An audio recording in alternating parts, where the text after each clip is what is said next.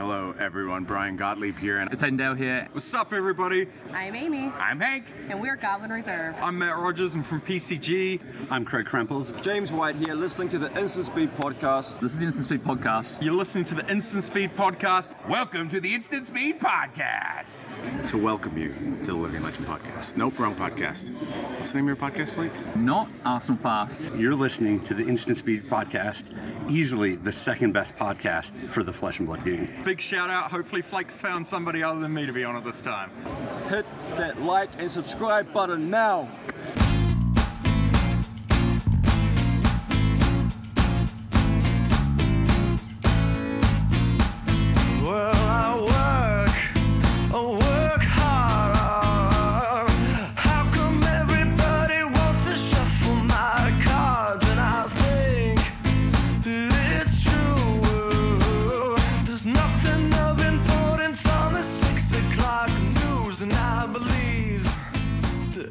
Games is the industry leader in both service and unique events in the TCG arena.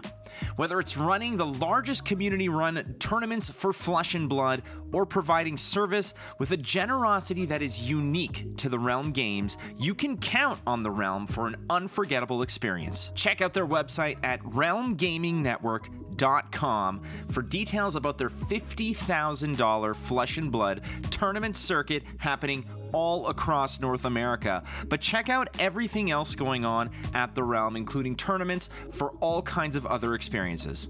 And just for you, ISP listeners, use the code INSTANT5, that's I N S T A N T 5, to get 5% off your checkout when you're buying from the Realm.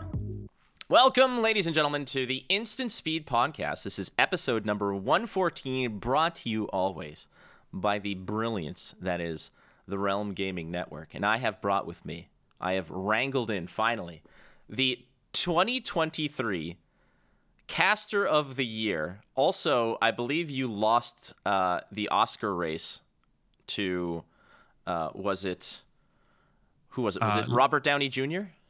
Yeah, Leonardo DiCaprio, I think, finally won it. That- uh, at I your expense. I had to miss out. Yeah. I mean, it had to be one of us, right? It was a valiant effort, though. Like, congratulations. Thank you for that. But uh, the caster of the year also most recently being announced as part of the broadcast team for Pro Tour Los Angeles. It is Mitch Leslie, aka Uber. How are you, my friend? Good. I, I'm glad to be back. I think last time I was on the show, it was like the, the some weird time. I was in Brisbane, I think, in like visa hell, waiting for uh, getting a passport back. We managed to link up and chat then. So I think we were talking about like the Goliath Gauntlet. Like we were just starting to do that series on YouTube back then. So yeah, man, we've uh, come a long way. Fab content and productions come a long way. So uh, I'm yeah, I'm stoked to still be a part of the space, man. And uh, and yeah, great introduction. But I'm only the play-by-play cast of the year, so there are there is a color cast of the year as well. I can't take I think both. Uh, I feel like categories. Well, I mean, part of it I think is that this is something that you can definitely fill both roles in, and like. Uh, for those who don't know, a, where have you been? But uh, Mitch Leslie, aka Uber, is probably the face, if not one of the the many amazing faces who were part of Overwatch League, and um, that as an entity, unfortunately, has kind of seen a little bit of an, a demise to the dismay of many, and we'll we'll dig into a little bit about the the, the nuts and bolts of that. I want to get to a giveaway first. Again, every episode we give away ten dollars of store credit based on the previous episode. Last episode, I said, hey, what does Flesh and Blood need to do to really establish itself and really continue that growth to achieve that quote unquote unicorn status? And I've got Mitch Noble. Uh, ironically, that was no no uh, coincidence here. Mitch Noble is the winner of ten dollars of credit. So Mitch uh, says, as a new player that just started playing in January, honestly, a pre-con classic constructed deck that can be upgraded reasonably for people who want to get into armories would be huge. So Mitch, contact me uh, via Twitter or Discord or whatever, and I will hook you up with a code for ten dollars of store credit at therealmgamingnetwork.com courtesy of the realm. So the business is done, Mitch. Let's get to number one, caster of the year. That must be quite an accolade to to hang on to. Is that your? That's not your first, is it? Uh, it is, yeah. No, it is my first time winning the award. Uh, I think the Esports Awards has been around for like six or seven years, and it's really just like um, the only sort of you like I guess we you know a chance to acknowledge like other industry sort of battlers uh, in esports especially. There's like the game awards and there's you know things that cross over uh, a little bit into this space. But yeah, it's kind of nice to have. Um, an award show that like recognizes like great content creators, great uh, you know sort of tournament organizers, pieces of content, uh, people that work in like the support space, so like legal or agencies and stuff like that. And yeah, they have like obviously a host category, play by play, and color category as well. So um, yeah, got it this year. I think I was nominated for that award for the last, including this year, it would have been five years, I think. So Hey. yeah, it was always always nice. Yeah, like uh, I, I always appreciated the nod to even be like a finalist in that category, and uh, yeah, finally winning this year. I just I think at some point they're like, oh, we better well, we better just give it to them and move on with our lives at some point. So it was cool. I got up there and I gave a very long speech. At uh, yeah, put half the room to sleep, but they had to listen to me, so I made the most of it. That's the beauty of it is that when they have to listen to you i mean let's just be real there's a little bit of of, of amazingness you, you could have used that time to do anything yeah frankly and uh, the speech itself is, is great but i mean Yeah, now I said it was great to have everybody here. So many like you know impressive industry figures, and now you all have to listen to me for five minutes to strap yourself in. That's, uh, suck it exactly Yeah. Precisely i would honestly just go up there and be like here's what's wrong with star wars and then just go just take that time they can't do anything you you now kind of add your name to the list of like like you said leonardo dicaprio martin scorsese meryl streep. Those who had those long waits to win their well-earned awards and you finally got it again. Well earned i've had the joy and privilege of being able to cast with you in in certain flesh and blood capacities and i've watched you cast overwatch. I i've cast overwatch for a, a local ontario league many years ago. It is not easy. It is absolutely a completely different beast when it comes to casting. And before we talk a little bit about the similarities and the transition, I have a question from Darth Prentice, aka Greg. Wants to know where the hell you get those incredible blazers. They're fire, he asks. Where, where do you get them? Uh, I basically like go and look for the stores online that no sane person would shop from, and then and then, then buy it from them.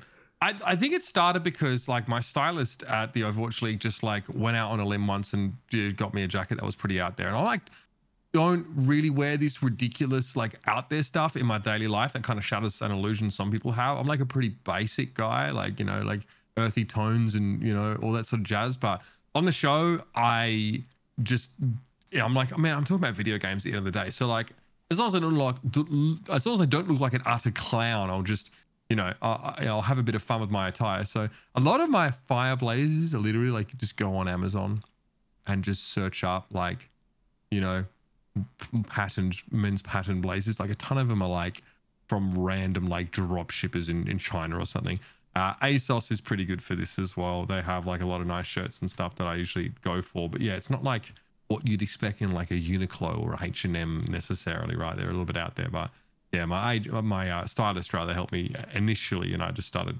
Oh, they they pop up because Alexa's always listening, you know, and uh, yeah, I grab a couple extra ones here and there, but they're all from random places. you can spend a decent amount to get like obviously a really well made one. Um, I get mine from Temu or AliExpress, and frankly, half the gamble is not just oh, will it show up and be my size? It's will it show up? Like that is Yeah, or, yeah, or will it look like it's even Bingo. Like, advertised to? Yeah, I, I- had a few like that.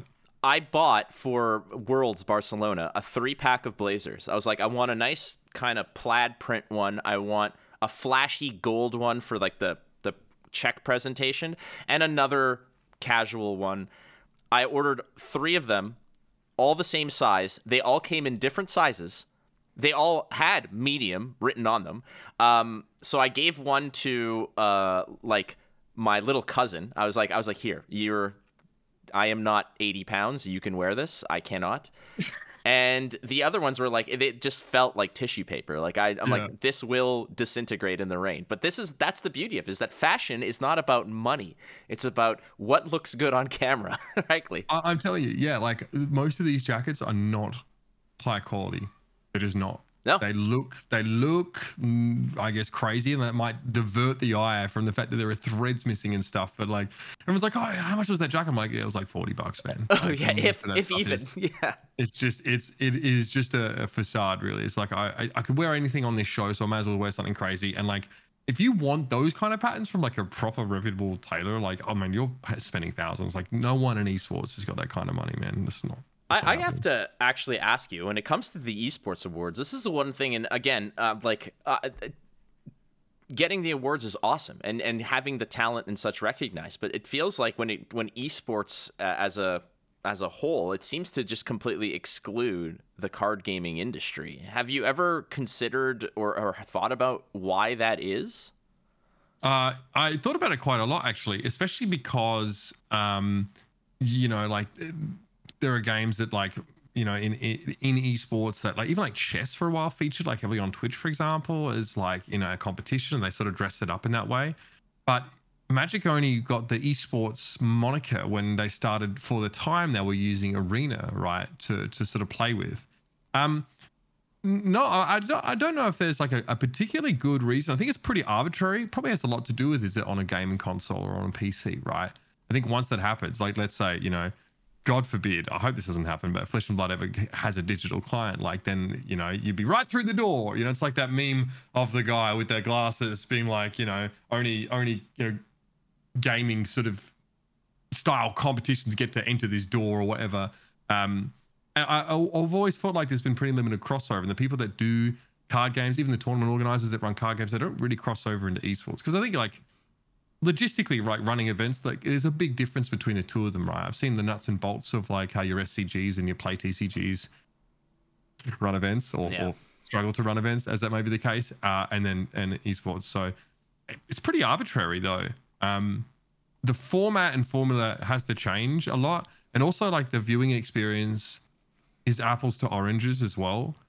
Um, like one thing I've really struggled with is like presenting TCGs as a viewer a viewing experience, you know, in the kind of way we did it with with esports. And in TCGs, you don't have the same level of star building, I think, as well with the individuals. Um, whereas esports is more like positioned as an entertainment product. Um, and positioned as often as a marketing expense for said game, where I don't really think that like comp- like organized play in like Flesh and Blood, for example, is really such a marketing e- expense. I think that if they had a marketing budget, they'd probably take that elsewhere um, into like a lot of like the the the content that you see them partner with, right? Like uh, LSS partner with, for example, like going into an RTN or like the Gauntlet series that they sort of do, right? Sure. So it might just be a difference in in business model as well.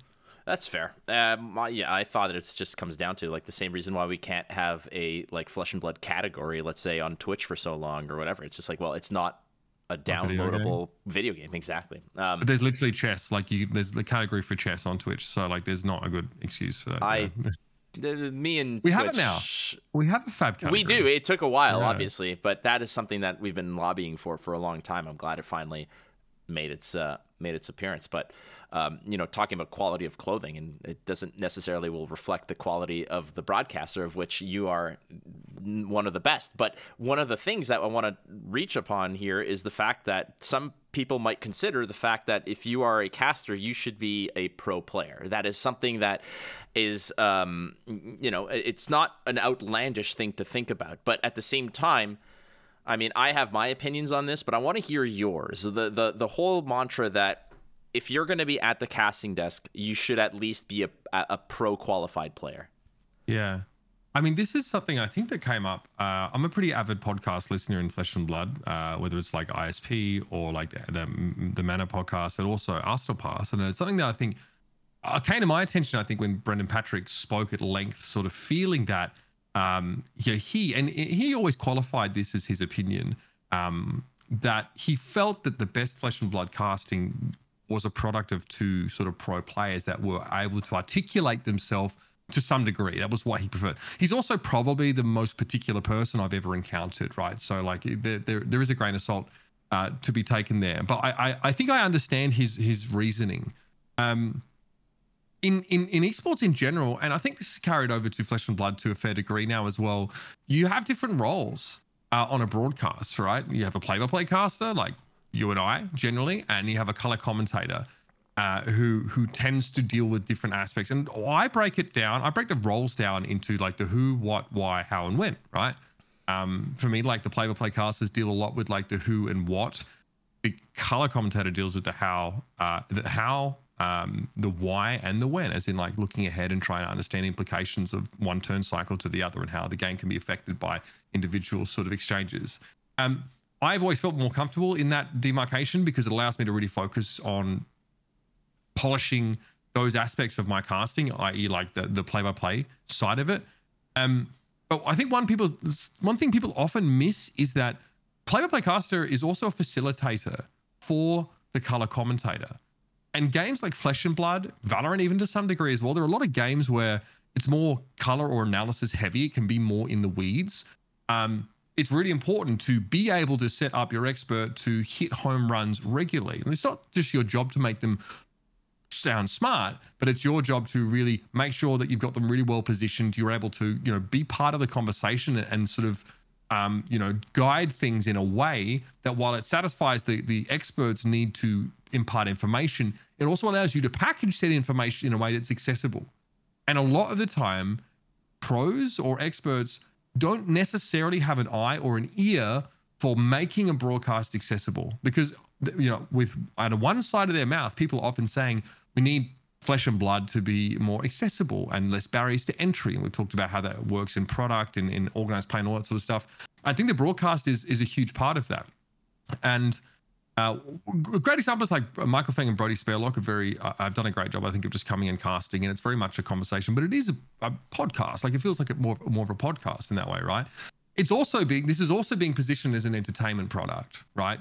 Organized play broadcasts to some degree market the game at the top level to try and create this aspirational thing that that people want to get a part of because they they're seeing these players on on stream becoming stars becoming uh, not deified but almost you know like become figures of legend through their achievements and exploits in flesh and blood. And a big part of that hinges on how the broadcast portrays them or rather allows them to portray themselves faithfully. Um so I, I think that like a play-by-play commentator, I think this is the crux of the issue. A play-by-play commentator should be well versed in the game. They should understand the game.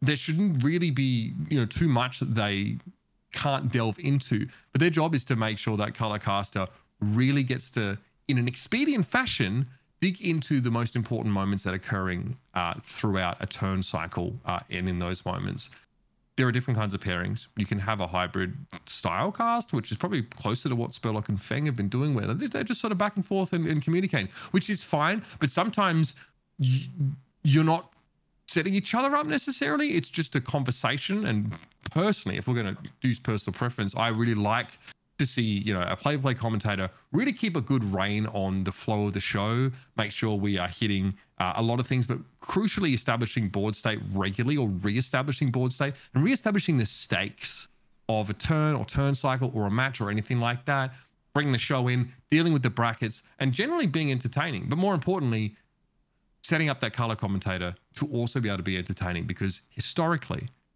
a lot of pros don't necessarily get onto a broadcast with an eye for an, the entertainment side.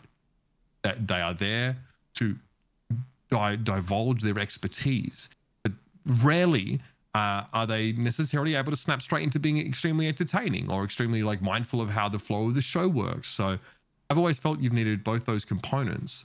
Um, maybe there are pros that start casting, realize they like doing the play-by-play stuff and go in that direction. And then, yeah, you, you know, that's great. But no, I don't think casters should be pros. I do think that at least one of the commentators should basically not miss a beat, right, based on what's happening in the game. And if they have a, a lot of matchup experience, then that, that goes a long way as well. the the way that I kind of explain it is like everybody loves the home run derby because they're there watching you know Vlad Guerrero Jr. smash 30 home runs and it's so exciting and everyone's cheering and everybody loves it. But there's a lot that has to be put on the dude who's throwing that pitch in the same spot right down the pipe for him to smash it out of the park to make that dude look great. And that is kind of like in the way that you know there's so many different ways that you can look at the the the casting and the duos because when we get hired for these things oftentimes especially for flesh and blood is that there are very strict guidelines given to all right Flake you are play by play that's what you're doing. And if you stray too far from that, we will remind you to stay in that lane. And sometimes, depending on the level of the event, be it a PQ, if I'm doing something for Minmax or Realm, they give us a lot more reign to make it entertaining and to just kind of have a good time because at the same time we're doing like 10 rounds in a day and we're having fun with it. The stakes are relatively low for like a pro quest so we can have more fun with it. But when it's something of the stakes of a calling, a battle hardened nationals, whatever, there eh, there are strict guidelines and for me as the play-by-play, like you said, uh, like do I need to be a pro to set my to set my partner up for why is he arsenaling Aether Wildfire instead of playing it? Like that's the softball, and then they'll get into the nuts and bolts and all the weeds surrounding it, and give the the the the whoever's watching a lot more insight into it. But if I don't ask that question, they're not gonna oftentimes dive into it. And I'm not saying that obviously that's a very simple and obvious thing. It's like obviously they're gonna pocket that card, but why are they pocketing? You know this card versus this card, or that, or why did they not Arsenal at all? Why did they hold on to this card? Like those are questions that need to be asked. And like the way that I kind of explain it to some people also is like, imagine that you're dating someone new and you're bringing them to a party of all your friends are you going to rely on them to know everybody and know all the backstory and do all make all the introductions or are you going to hold their hand and say this is this is jim jim uh, also likes this band and like you set that up so that that conversation is a little bit more flowing and you kind of get them at ease where then they can sort of you're kind of walking the viewer through some of the very basic aspects of it so that they become more comfortable and like one of the criticisms that we'll get is like you said, the reset, the let's reestablish what the stakes are of this particular turn. These are the this is the this is what's in Arsenal. This is how much is floating. This is what he has in hand. Now they're contemplating this block. Why is it such a difficult decision? Color commentator comes in and adds the stakes to that particular play. But the professional part of it, it's like, dude, I'm like, if I was a pro, I'd be out there competing for way more money than we're making. You know, like that's just the reality of it. Like that is absolutely part of it. Should I know what the hell's going on at a high level? Absolutely. That's why I practice. That's why I stay in touch with things. But the professional aspect of it, that's tough, man. Like that I, I don't think that I think that's way too high of a of a threshold to to to get. I think that like everyone has something different that they want out of the broadcast. I think um, a lot of people do. What I tend to try and do is just orient myself from the standpoint of trying to be as broadly effective as possible because you cannot please everybody. Because like like a lot of pros, like I think Brendan mentioned this as well. They might, might just mute the stream when they watch it. They just prefer to watch it when they mute the stream. I don't take that personally, but I'm not going to fucking try and appeal to him. Then am I? Like I've I've got to think about the you know the people that are watching and like how can I effectively encapsulate. Uh, this is something I think that I strive to do. I think it's something you know you work on. I think it's something that, like like Sam O'Byrne, for example, is very effective at doing. Um, I don't like you know, and I played I played a game with Sam recently actually, uh, you know, and like neither neither of us are experts on Flesh and Blood. He would never admit to being a pro level player of Flesh and Blood, uh, or, or an expert, uh, nor would I. Um, but we're passionate about the competition, and we're also passionate about making a good show. And I think that's something that gets overlooked a lot of the time, especially when card games are notoriously so difficult to portray in that way. Like it is hard to get people watching, and I would argue, I would suggest that the average viewer retention rate of like a Flesh and Blood tournament is vastly less than that of, of less than that of esports, especially given the age range of people that sort of use the platforms that this content is on, like Twitch and YouTube. Like if you don't grab someone like straight away, it is tough. I'm sorry. Like there is a reason why, um, you know, VCT gets you know peak concurrence like 500,000 and you know flesh and blood we, we, struggle obviously to make 10% of that. It's not only because the game is less well known it's also because it's just harder to like create compelling broadcasts sometimes when you are in in paper right? Yeah that's just the way it goes. Um but you can do so much in that regard. You can be a podcast right? But there are like 12 podcasts all with their own tier lists every week in flesh and blood. Like if i want those i will literally go and listen to them. And i do. But when i'm watching a, a top tier event I I want to be entertained. I want to be, you know, I want the gravity of a situation to be conveyed to be effectively every single time. Um, I want the people I'm listening to to be entertaining. Like I want, like I want to listen to people that are relatable and entertaining. That's what I like alongside my esports broadcasts. And like you think back to like the Magic the Gathering days of old. Um, sorry, I, I thought Brandon Buehler and Marshall Sutcliffe very good broadcasters, very professional. But the only people that love that shit are the ones that fucking yearning for the halcyon era of Magic, right? If you get people now, the people that watch like more mainstream esports broadcasts, and you put in front of them like you know a Pro Tour from 2012 or whatever like that, they're not going to like it. They might play. They might play Commander casually, right? That might be their one link to Magic, and they want to see, wow, what you know. They don't give a shit about the history of MTG. They want to be entertained.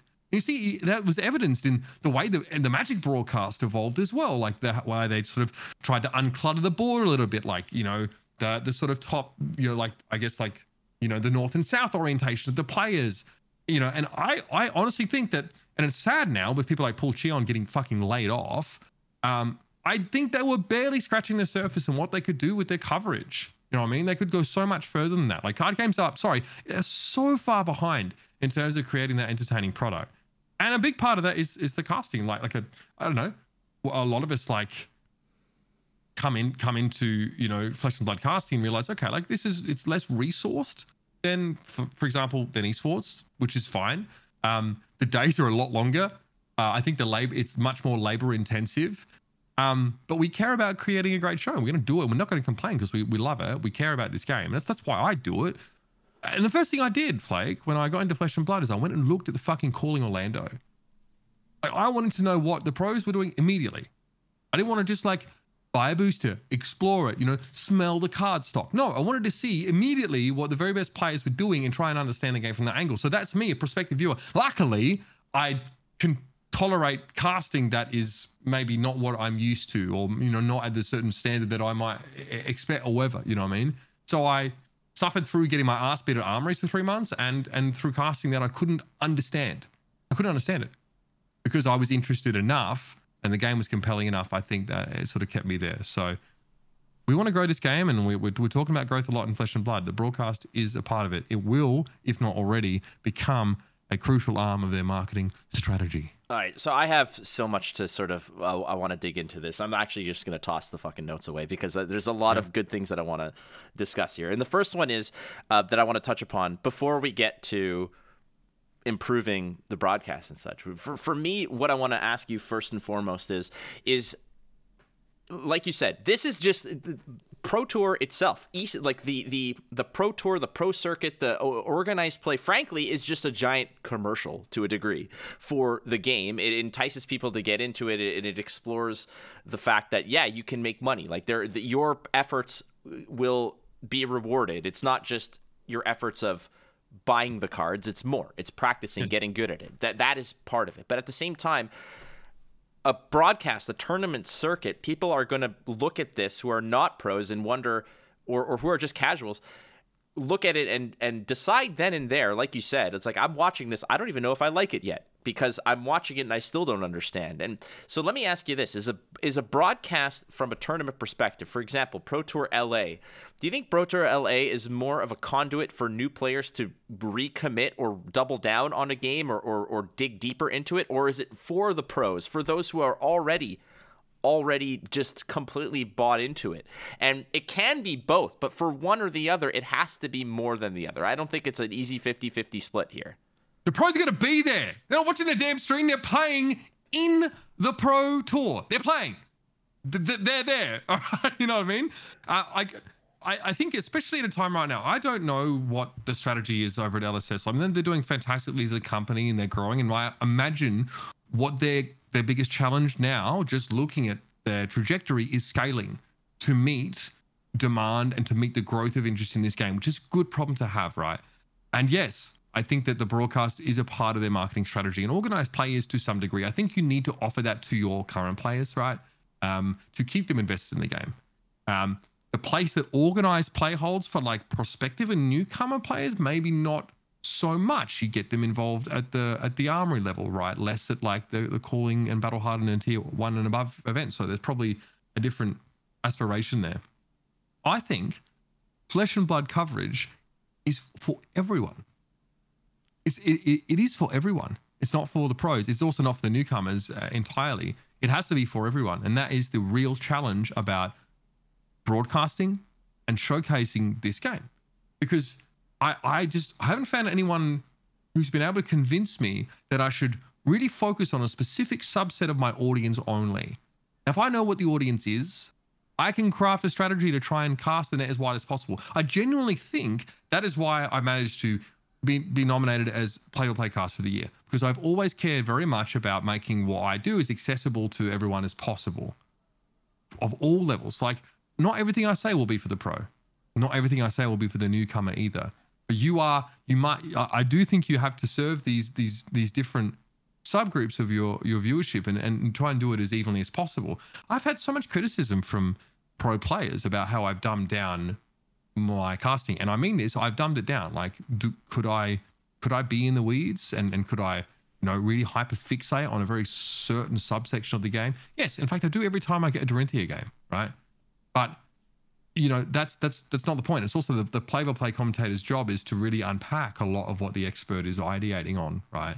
Um, I the number of times um, some people may just maybe don't believe this, but the number of times I've asked a question to my co-caster that I already know the answer to Yeah. is is staggering because I want them to talk about something because I and my eye for the show have said, "Hey, this is a great chance to reiterate this or establish this point or bring it back up again." So I'm going to ask this question.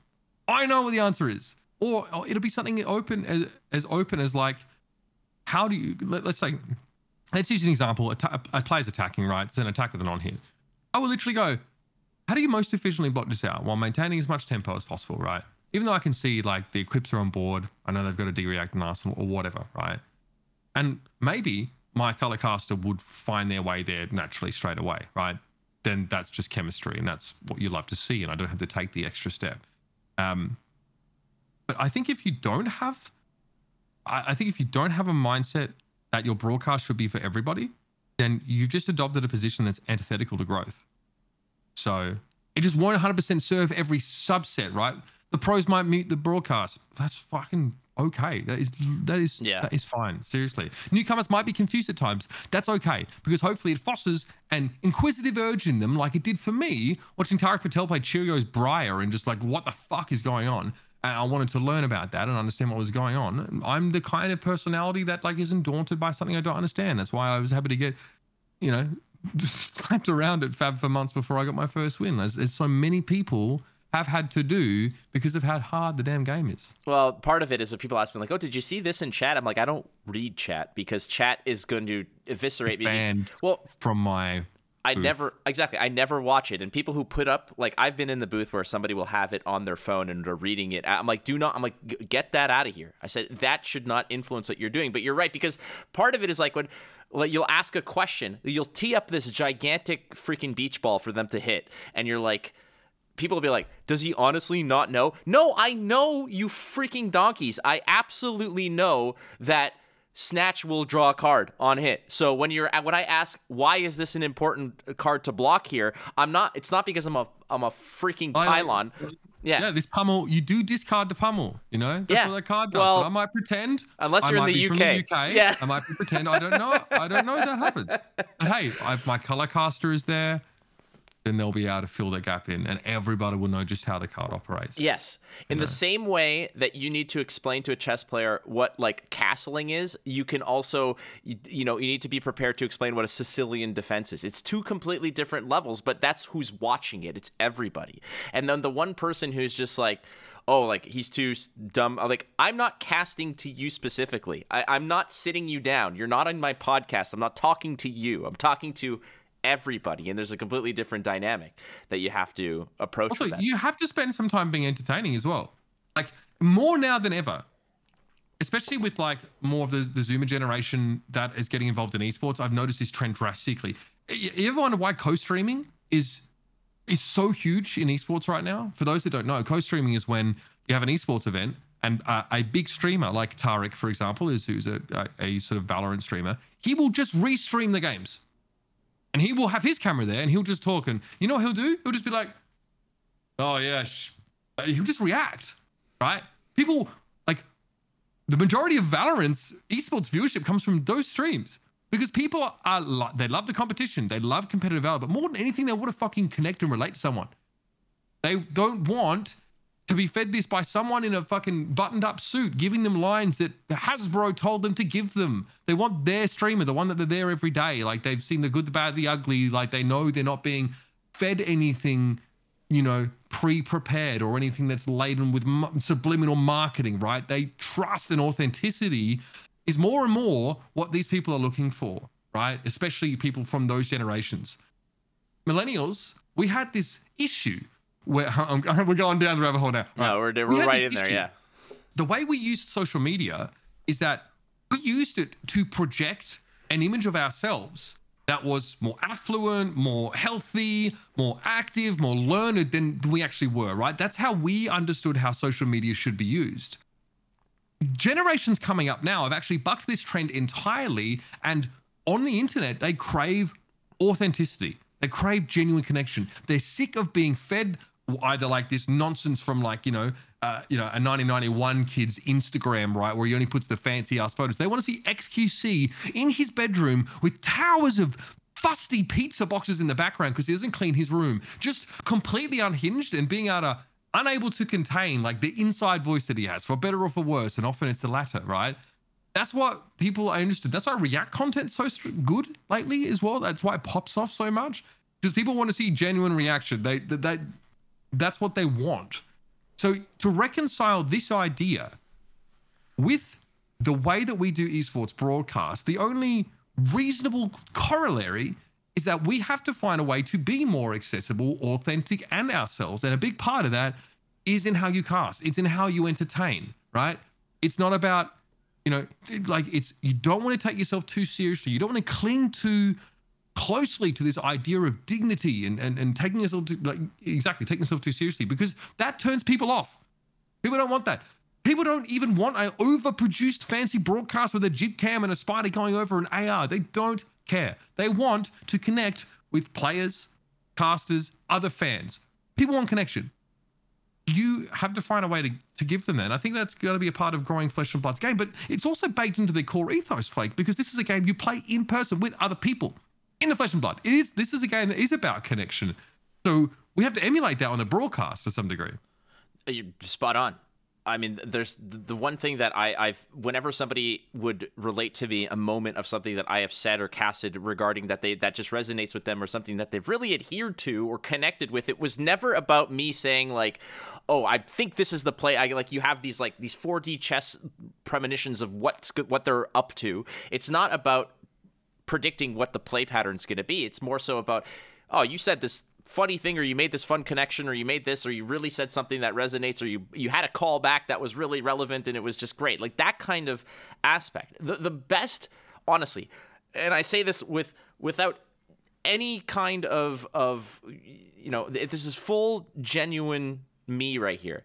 The best compliment that I ever get is when somebody says that who I am in person is who they who they see on the camera. And I said that is that is who I am. I said because no matter what, if I want a long career, I'm going to get tired pretending to be somebody. And it, you know, like the same in the same vein that you know, like Dr. Disrespect has a very attractive and very appealing character that he plays. That's not who he is. It's just who he portrays. And like Yeah. and that that's hard to keep up. That is incredibly hard to keep up. Uh, Trust me, if I'm making millions of dollars, fuck it, I'll wake up every morning and put It's hard for him even to keep up, man. for Yeah. sure but that's the thing and like that's when people are how do you how do you do 10 hours of casting in a row and maintain that energy because i'm not expending any of it to being fake or playing a role and that's kind of part of of why maybe i have had some success in this and why that people might like my broadcast and trust me there's a lot who don't and that's fine and that's why there's you know five or six of us on a major event to make this happen. I'm not, I'm not for everybody and i don't want to be. I, that's not that's not the mission. Um, that said going from fps and the fast-paced action of something like overwatch to this th- there's there are there's I mean we've discussed this in the past, but I want to ask you moving into Pro Tour LA now, there's going to be a lot more time to break things down and think about things. And because when you're playing Overwatch, there's team fights and you're going a mile a minute to just really capture everything and all the all things at once. It's this helmet fire of information that you have to sift through to essentially draw the lines of what is going on for somebody else to sort of paint the picture. And then the fight's over and there's a regroup phase and everybody's got to you've got maybe another 30 seconds before you actually have to get back to mile a minute. This is not the same thing. This is kind of a, a consistent pace. How do you manage that transition and what do you take from Overwatch and and and that fast-paced action into something like casting flesh and blood? Uh, I mean, that's a yeah, it's a fair question. I think that they're, they're really different, and I, I don't think I was particularly great when I first jumped into Fab as a, as a result of that. Like, there are just some habits that you have to kill pretty quickly. Um, Overwatch, yeah, is very fast paced, and you have to very quickly assess a situation. So basically, as the game's going, what you have to do is like keep an eye on the game state, right? Like there's, there's a lot of kills happening, but at any time you need to be able to say who's winning, who's losing, and like what the most important events have happened in the last five seconds or so. Um, so there has to be there is some degree of like cognitive uh, gymnastics that goes on, I guess, to avoid the buzzword, where you need to yeah very quickly make assessments. To some degree, that happens in Flesh and Blood as well, um, because you will have to very quickly understand like where a turn is going, right? If you see a player's hand, or even if you, a lot of time you don't. So like in, when you can't see a player's hand in Fab, you have to react pretty quickly. But if I see like a Guardian open with Zealous, right, I have a decent idea if they're on four card end or, or whatever, like where they're going with this, or um, Guardian presents CNC with you know uh, a floating tunic counter up, for example. Um, uh, so you have to very quickly know what is going on and be able to uh, like establish the next five or six things that might happen uh, in this turn and how a player might respond. So um, that that element, although it's far less visible, right, because it's extremely internal, is really important. There's some math you have to do, right? Like Kano games, for example, like you need to because you have to very quickly tell the audience whether someone is is liable to die that turn, and it's not just what Kano is presenting. It's also if you can't see their opponent's hand, you need to assume they're all blues, and then you need to basically say the range that they can actually block here with Arcane Barrier, right? And at what point in the wildfire chain it has to occur, for example. I've missed lethal on Kano games multiple times. Um, at, at a high level in Fab, sometimes players don't always execute their game actions when they're playing, or they actually sort of talk about it. So I had some tough games uh, at like AGE events. I think like a Battle Hard in LA where the players actually just talked out their end game and didn't actually represent it on board. So we actually got the wrong winner because we didn't see how that played out. Um, again, like the what I try and do a lot is like play off of what my co-commentator is saying. So that's really much the same, right? Uh, whether it's like wordplay with what they've said or trying to make sure I'm leading him in, in the right direction. These are these are things that I did a lot in Overwatch. But in many senses, it's a completely new skill set that I'm exploring. Um, because I have to like my baseline level, tone, pace, volume um, is much lower. It just is because it's not appropriate to cast it like Overwatch, right? You need to find something new, and that honestly, it took a while to find like a, a good sort of medium to sort of exist in, while still being able to like, you know, get excited about some things, uh, or or you know, or joke around, or you'll be able to react quickly. So each game I've cast has always been so different from the other. I think like the vast majority of them, like now casting Valorant's very different from Overwatch as well.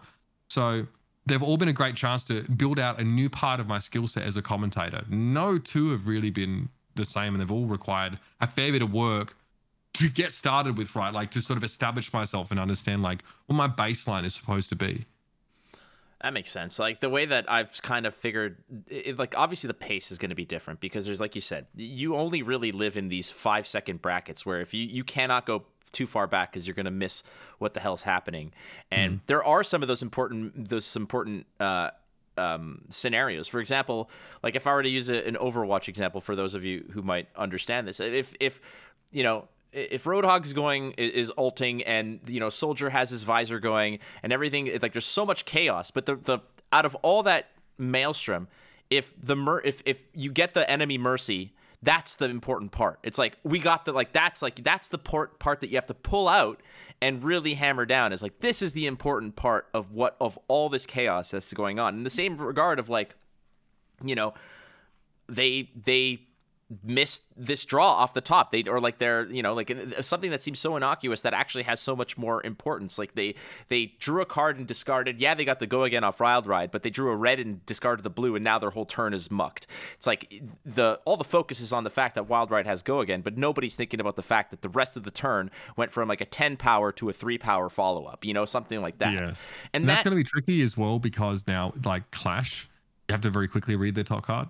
Oh god, And you have to have it memorize what what the power is. Yeah. Um, I've already so- spoken to like production and and I think I spoke to Ethan and I said, listen, every time that there's a, a, a deck players that are playing Clash, please ask them to when they clash to put their cards in the middle next to each other so that we can at least get a, an idea and i think that that's just habit and, and i hope that that's what's going on there but that goes down to the production value of all these things That's true, yeah. and I, I completely believe that for all the amazing work that Ethan's doing, who's really upping the game for for production on these things, there's still so much to do. But a lot of it has to do with resource, opportunity, and the fact that literally there's like two or three different entities that are all holding hands to make sure that you can achieve that. There's the people, the TOs that are putting it on, like SEG or whatever. There is LSS who's funding a lot of it and has the directive or the direction in their mind of where they want to go. And then there's the people that execute on it, like you and I or whatever. I have so many ideas that I've wanted to see happen. There's so much cool cool shit you can do to really bring it to the next level. I just feel like sometimes it just feels like you're knocking your head against the wall because like you're like you know what would be really fucking badass if you had a uh um an arsenal cam like you got it's gonna take some time take some money like that's cool but how about we get all the cards RFID chipped. You know what I mean? Well, So we that's- yeah. It's So it's, that- it's complicated. It's certainly complicated. Obviously, that's like way over the top. But like, why don't we have more focus on the players? Why don't we have more focus on this? Because in reality, the players are the ones, and uh, we are blessed. As as odd as this may sound, uh, Flesh and Blood is blessed with a lot of people who have personality and aren't afraid to show it. And I'm not just talking about like the Mara Farrises of the world or like the fact that Brody Spurlock is is such a jovial person, but there are people who have who want to play the role, like Matt Folks, let's say, or whatnot. They're not. They want to express mean, themselves. He was born in the role. But yeah, I he was. You gotta you gotta get down to SoCal man for an AGE because uh, that room is full of ca- even Tyler Horspool, by the way, who obviously Really? want, want to call him. Tyler uh, adopted this persona at AGE events where he wears aviator sunglasses and he he shit talks everybody. What a badass! It I'm just- talking uh, about like we're talking about. Uh, uh, is this uh like the w- calling Las Vegas winner? Like way back when, 2021, right. dude. He is He's such a a school teacher and like the nicest guy. That's what I'm saying. Yeah. The, the soft spoken, kind. I've spoken to him dozens of times. He's always just such a, a kind person. I would love to see him just go full Maverick and just absolutely. Oh my god. like I pulled him up for an interview and I was like, all right, so tell us about this fire turn. You know, what I mean, I think it was like a fire Levi matchup, and there was a there was a flesh bag, a really important flesh bag used. He just leaned back, looks at me, he's like, "Oh, he's shit," and he looks out, Reese looks out the window and looks at the guy. He's like, "Oh shit, don't worry about it." Just like just hammed up the entire interview the entire time. So people. People in Fab in general, but yeah, absolutely in SoCal are willing to uh, have a lot of fun with it as well. They, you know, we got a good vibe out there. Fuck so. yes, absolutely. Like, I'll give me more Sam Dandos, uh, like talking shit at the table and making that happen. It's all in good fun. But, um, anyways, that said, let's let's talk a little bit more about being a great caster because Erica Forsloff, who is a, a phenomenal player, phenomenal person, and great caster herself, was on the desk at uh, in Barcelona, Barcelona. and uh, you know she did an exceptional job. But again, everybody strives to improve, and you are somebody who a lot of people look up to as as really a, a- just. A, a pinnacle of what they want to achieve. And so, t- give us some tips. Let's say some right out of the the bag of Mitch Leslie. Yeah. My, my first tip is like work on your fundamentals until you don't have to think about them anymore. Right. And that is like, you know, your pace, your speaking tone, your your volume, right?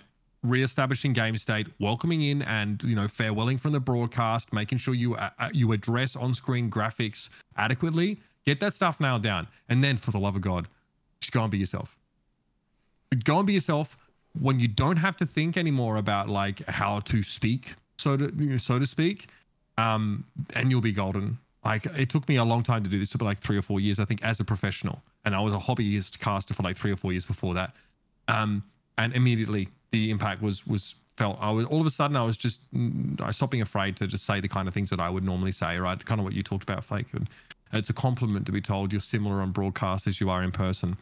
That makes a great caster, someone that you can relate to. That also, I, in my opinion, like upholds um, the structure of of a broadcast. It's really important that you have chemistry with your co-commentator because it's great to be a good individual caster. It's way better to be a great caster team. You are almost always more than the sum of your parts if you can have great chemistry. Uh, and that's what you know that's what people remember right? They might sometimes remember individual casters but almost always experience as a result of the two of them because great casting is an extension of a conversation you would have with your friend your co-cast on an average day where the third person is the audience that is able to be involved it's a it's a it, can be an intimate experience for them and one that really increases not only their like knowledge about the game, but their their interest and their passion for it. Um, yeah, and f- f- like lastly, I think like just be careful of being uh, uh, self-indulgent. Um, sometimes like casting is fun because you get to be on camera and it's your voice that goes along with the game, and some people can sort of lose sight sometimes, especially when they're starting out of why they're there.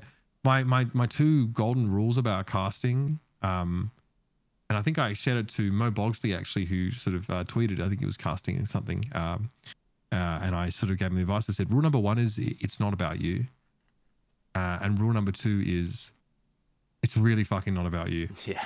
It's just not. It's not. To find a way to be yourself without making it about yourself, and you're golden. I think that one of the cringiest things sometimes when I see people is like when they'll they'll they're speaking to they'll be broadcasting, but they'll be speaking to their chat. It's like the the same inside jokes, the same this. It's like meanwhile there's 900 things that are going on. Inside jokes on broadcast and in podcast. worst. I'm looking at you, Arsenal Pass. I'm looking at you. Don't do it or explain them, please. it's uh, you want to be accessible. That is the literal opposite way of doing it. It's literally like those stupid clicks you had in high school where they use a, a slang word you don't understand. You know what I mean? You just can't. You can't relate. Reach. Inside jokes are great to have, right? But if your audience doesn't understand them, they are they are an active detriment to what you're probably trying to achieve with your content. I am lucky enough that uh, to me the one of the symptoms of a good pairing is that after the whole thing is said and done, you still want to hang out with the person, you still want to talk to them, you still mm-hmm. want to engage with them. And I am lucky enough that for me, that's Stephen Cookis, that's DM Armada. Him and I have worked together in so many capacities of working 10 to 12 hours straight away. And that's a chemistry, like you said. That was a chemistry that we had to develop because Yeah. And it's it's like it's work like anything else. You kind of feel each other out, and you know that it's like, damn, I really want to say this thing because I know it's gonna be it's gonna be a solid eight on ten. But if I say that, I'm taken away from an opportunity of my partner to say something that's a nine on ten. So yeah, it's like I'm gonna I'm gonna just forego this, and by the time it gets back to me, it's probably not relevant anymore. You let it go. Like the amount of cool shit that you want to say that you just fucking let pass and dissipate into the ether because it's no longer relevant. That's another thing. Is like you said, it's not about you, and that's something that uh, you know I constantly try to work on and whatnot. But again, sometimes you Every gotta. time I've gotten greedy and shoehorned one of those things in, it is always 100% of the time, like 10 out of 10 times, made the cast worse off as a result. If you miss the time, then so be it. You you sharpen all of your spears, but you don't bring all of them into fucking battle, do you? You know what I mean? Like, use it on the next time this situation comes around. That's fine. But yeah, the, the timing is I like a that. huge part of comedy. I really. Yeah. I really like that.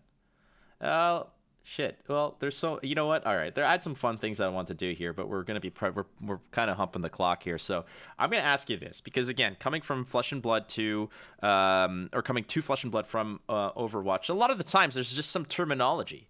Like for example, I gave a wedding speech where I talk I talked. My buddy was a card game player, and I mentioned that his wife was the top deck of his life because he was in he was in a bad rut of bad girlfriends and whatever, and he found he top decked the right one. But again, a lot of people didn't know what it was, so I had to get to, to kind of talk about it. There's some terminology that comes from Overwatch or FPS or objective based things that might not work in Flesh and Blood, but I'm gonna Yes. make you do it. I'm gonna test your Okay, your right. your gumption here. So here it is, Mitch Leslie, if that's your real name. Use these terms in a flesh and blood related cast or or, or saying. You ready? Here we Okay. This one's a very easy one. One trick. Oh, Ethan Van Sant. He's Yeah. a one trick, right? Yeah. Yeah, I mean, one trick's one trick's been fab everywhere. I'm a fucking one trick, I think.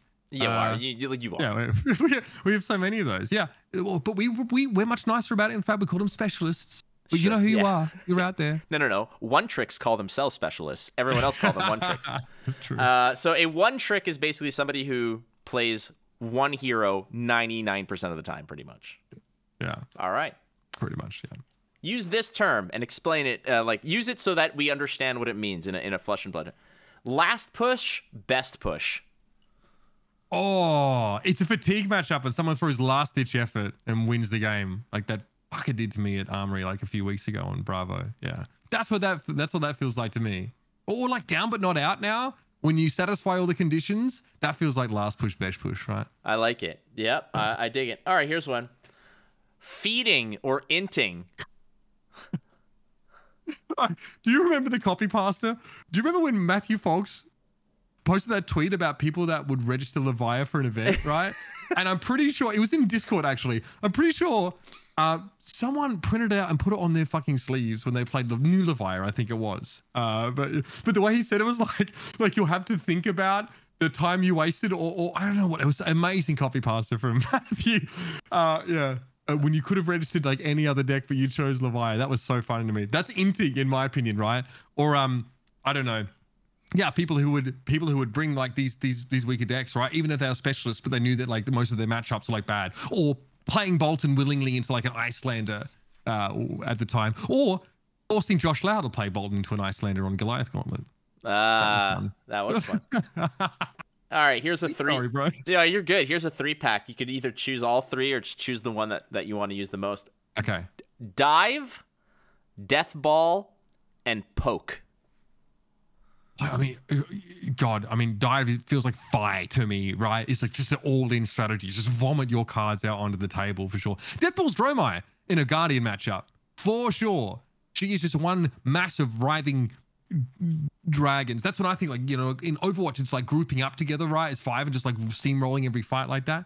And Poke is absolutely wizards throwing the zero for one arcanes at you. You know, I mean, try and chip you down, get you down to you know uh, wildfire range. I like it. yeah. No, that's it's like kind of like Kodachi's just at the end. It's this little poke, poke, poke, little uh, like three for seven, leak one, leak one kind of thing like that. Beauty. Last one. C9. I, do, do people know what a C9 is? That, Well, that- that's, well, this actually- is this is your challenge because I'm tuning into the broadcast and I'm an Overwatch person, and you want to say something. I'm like, oh, Mitch Leslie Uber is doing Fab as an Overwatch. Oh. Hey, I'm a I'm a Oh. Widow one trick, and I, I want to to hear it. something here. So So C9 is when you're going to win a round in Overwatch and you'd like for whatever reason you walk off the point. And basically in overtime in Overwatch at the end of a game, as soon as you walk off the point, the round ends and you lose. So sometimes we have seen teams accidentally or maybe there's five players and one player's job is to stand on the point and they don't do it for whatever reason and they sort of lose the game. Ah my god. There are so I mean, if for me in Fab it's like missing obvious lethal, right? That's like that's got to be it to me. It's like you are in a position to win the game. You should win the game. You deterministically, deterministically rather, have a victory, uh, and, then you get done. Or it could be like yeah, uh, a Bravo drawing a non-popper hand up against a Dromai in the late game, where like he's favored and he's doing well, he's putting pressure down, but he can't stop like twelve Ashwings and he just dies. I feel like to me the C9 would be like you're you're facing off. It's like I know I know you have you just flipped a rain razors in Arsenal. You showed me the the the cards. I know it's there, but I didn't block enough. Like I and I and I lost it. It's forgetting your snaps.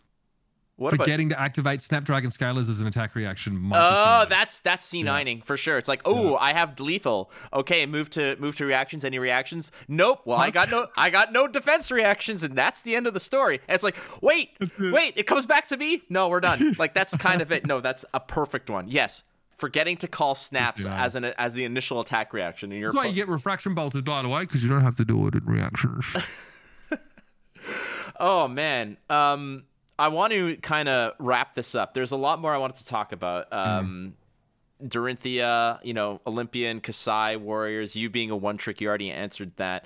I Uh, am. I love Dorinthia. She, I fucking love her. I'm, and I'll be honest with you, I'm just not that great a player. But Dorinthia forces me to learn what everyone else does. It's actually a great way to to learn flesh and blood. I feel is by playing a mid range deck because you have to respect every opponent. Because I, I lost to an Arakni the other day, straight up.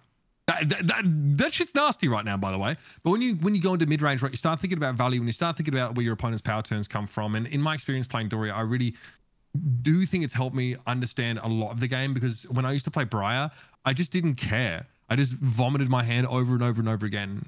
Okay, maybe not entirely, but you know what I mean? Like you are just trying to like outrace them, right? So yes, I love Dorinthia. I love the mid-range style, and I really love having to know what my opponent does. It's a deck that really rewards like Duddy. It's a good deck. I mean, the Warrior got a bunch of new toys. Everybody's talking about Kassai. She's kind of got the spotlight right now. And then Dorinthia's just and in the corner being like, yeah, we get some goodies too, which is great. Uh, yeah, I mean, like people have said they feel like Kassai feels like Iyslander, right? And I, I get it because it's a fucking mid-range deck. It's like because like I guess people were only playing Iyslander, like the only mid-range deck to play during Iyslander's meta was her. But yeah, it's called blocking with two cards and sending like a, a two card seven. That's kind of what Kassai does, right? Block with two cards, like pitch blade runner, swing swing, bam, two card seven. So yeah, mid-range guys, it's been a thing for a while. I mean, that's the poke, right? That's the poke right there. Um, all right, so I, I did want to get a little bit into the vol- like uh, I call it the volatility of the industry because, like we mentioned at the top of the show, is the fact that there's a lot of games now and opportunities that are are kind of dwindling, and the fact that you know, be it from other genres of game like FPS into card games. There's also card games themselves that are kind of just evaporating. You know, uh, Yeah. Runeterra's gone, and that was a massive, massive blow because that was probably uh, it, critically and just from a success standpoint, it was it had a great player base, it had a lot of fanfare, it had a lot of passion behind it, and it was backed by an incredibly strong entity that is, you know, Riot, and and ultimately, poof, it's gone. It's just randomly disappeared from a competitive standpoint in favor of PVE and things like that. Now the industry seems to be shifting away from digital back to paper to a degree. Um, do you feel like this might be next on the chopping block? What kind of levels of confidence do you have in card gaming itself uh, from from esports perspective, from a presentation perspective? Yeah, I, thankfully, I think that for the most part, card gaming is inoculated from the issues in the gaming industry at the moment, but they're not they're not free from like experiencing the effects of economic downturn.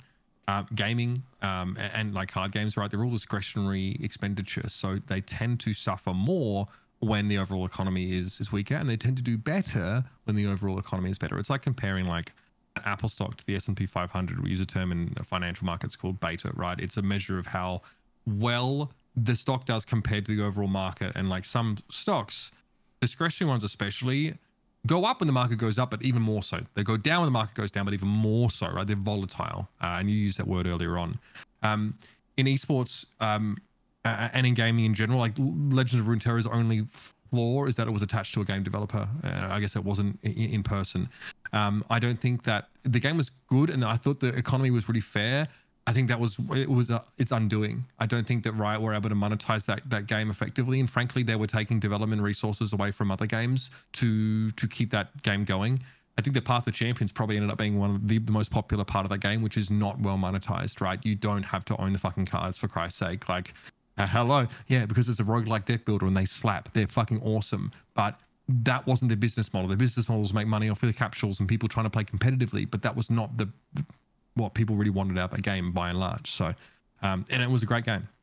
You know, esports a great example. Overwatch, the Overwatch League is is done because um, the way that the economics around the league were projected to be were completely overblown. Like it was really a lot of snake oil. It was sold, and it was the purpose of this. Maybe it was people actually believed that it would do so well. They believed they could create something in new media or new entertainment that was akin to the NFL, right? There are a lot of issues with that, but crucially, their projections financially were way off base and they couldn't account for the impact of the pandemic. So what happened was all the team owners in the Overwatch League they paid very large premiums to to get a slot in this franchised league, and they never saw a return on their money because the Overwatch League, to use that as an example, were never able to monetize and gain revenue that would then be shared amongst those stakeholders and people that own those franchise slots. And so uh, the league wasn't making money off concessions, off microtransactions, ticket sales, yada, yada, yada. They, they just didn't have a model that worked because consumers weren't behaving in the way they thought they would. The average spend of, of an esports consumer, right, is like 10% of a sports consumer. So they look at like the, the spend on like, you know, uh, sports merch, right? For like a sports fan, and then look at like you know the, the spend on like esports merch, right? And this is a little apples to oranges because maybe you don't care much about wearing the jersey, maybe you want the in-game skin, right? But it was yeah a factor of ten different. So people in esports spend less money. It's got a lot to do with the the target market. 18 to 35s have more disposable income than they used to, but not during the fucking pandemic when most of them were out of jobs. The average baseball viewer is 59. They have much larger incomes and are willing to spend much more in that discretionary sense on things that are ancillary to the game itself. So the model was just projected completely incorrectly. I want to say on the other side though, we're in a TCG renaissance. Like if your if your game is just incredibly good, like Flesh and Blood, or it is a fantastic and hyped IP, like One Piece, for example, people will play. People want to play card games right now. And I suspect that after the pandemic, people really wanted to gather again in person and play these games. Um, I don't think we'll ever truly understand, not within this generation, the impact of that pandemic uh, that, it had on us as, as uh, you know, because there have been a lot of issues that have been created by that isolation that many of us had to endure. I think that coming out of that, people were really willing to get down and play. And card games all of a sudden started to really pop off again as people were like, oh, I'm going to get out, meet my friends, do this in person, right? Um, so I don't feel bad. I, I'm not worried about the future of Flesh and Blood, for example. Their financials look great. Uh, I think they really have stuck to their core values and ethos. You know, games like One Piece, you can kind of poop on the desk in front of you and you'd, you'd still you'd still eat it up with a knife and fork, right? I think they the IP is so strong. And I think if you have a great system or a great IP, you're in great shape. If you have both, you are going to dominate the market. And that's what we're seeing from them. So gaming is in a weird spot right now, and game developers at large are mass laid off, right? Because all of these all of these game developers have had to shrink down because the spike we saw in in game engagement during the pandemic has dipped off as people have gotten the fuck outside maybe to play you know TCGs um, and the way that like companies the, the, sort of the hiring cycles for companies that they swell hugely before the release especially in publishing and then they lay a lot of these people off and throughout the life cycle of a game but also the way the games are monetized and sold is changing drastically. I could go on for the, about this for hours. We used to buy a box, $100 a box. We buy the game, and then we buy the same game the next year and the next year. Now games are live service. So you can buy the game once and then just play it forever. Maybe you want to, you know, buy microtransactions or battle passes, but like the gaming industry is constantly trying to iterate on these sort of designs in order to make games that, that make sense to make from a monetary perspective, and not many do. That's why so many are shutting down right now. We're still feeling the, the impact of the pandemic and dealing with inflation and a lot of things like that. And the gaming industry has to adapt, and esports is affected by that heavily. Um, you know, Riot, Microsoft, Activision Blizzard, like layoffs in all departments. The uh, Activision Blizzard esports team was laid off from like 60 to four people, right? Like huge layoffs at Riot. Like it's not over yet either. So it's a bit uh, you know scary being someone who re- requires a healthy esports ecosystem to find work consistently and i will say that like i've my hip pocket has felt the that that impact quite quite substantially but i'm glad to say that you know i'm still able to get by and keep the kids fed and keep doing what i love doing so as long as that makes sense i'll keep doing it It's a good outlook. At least uh, passion's a, a brilliant driving force. Frankly, I mean, a lot of us have to just lean on that because, you know, at the end of the day, you're like, I could be making so much more money, like mining coal or something, for Christ's sake. But like i here could we go are. back and be an engineer you know i could just go and do that but i don't Oh, really must be nice. to, so. I can go back and be a sandwich artist at Subway. Perfect. Yeah. it's all always, well, not always about looking back you know you can look forward as well and make Hey. more money That's that's the way to go. Mitch, I really appreciate you doing the show. You're always um, an insightful and articulate voice, if not animated and, and very, very well experienced. So just sharing that wisdom is always exciting for, for me personally. I don't give a shit about the viewers. This was purely for me, man. This was purely for me. Thanks, man. It's great to be here, man. Always, a, always a fun time. And you're welcome for demonetizing your video like 17 times throughout the episode. Um, yeah. Good luck. Enjoy that ramen, that instant ramen. It's delicious. It is just ruined your income stream. Yeah, what income stream? That's yeah, that's the problem. Uh, I do want to also shout out to the uh, to our our sponsors, of course, the Realm Games. Go to the realmgamingnetwork.com and we've got another ten dollars of giveaway for somebody who wants to comment in this video. Tell me. Tell me personally, what is your favorite moment from a caster on one of a Flesh and Blood broadcasts? It could be something funny they said. It could just be a really cool call that they made. It could be a mess up, which is probably mine. points if it's from the Goliath Gauntlet. Oh, definitely. If you give us Goliath Gauntlet, you're automatically winning. Uh, if you tell us, if you don't even remember what that is. Um, so again, also we do have our tier three Patreon rapid fire go again segment. Mitch, I'm locking you in for that. You have nowhere to go.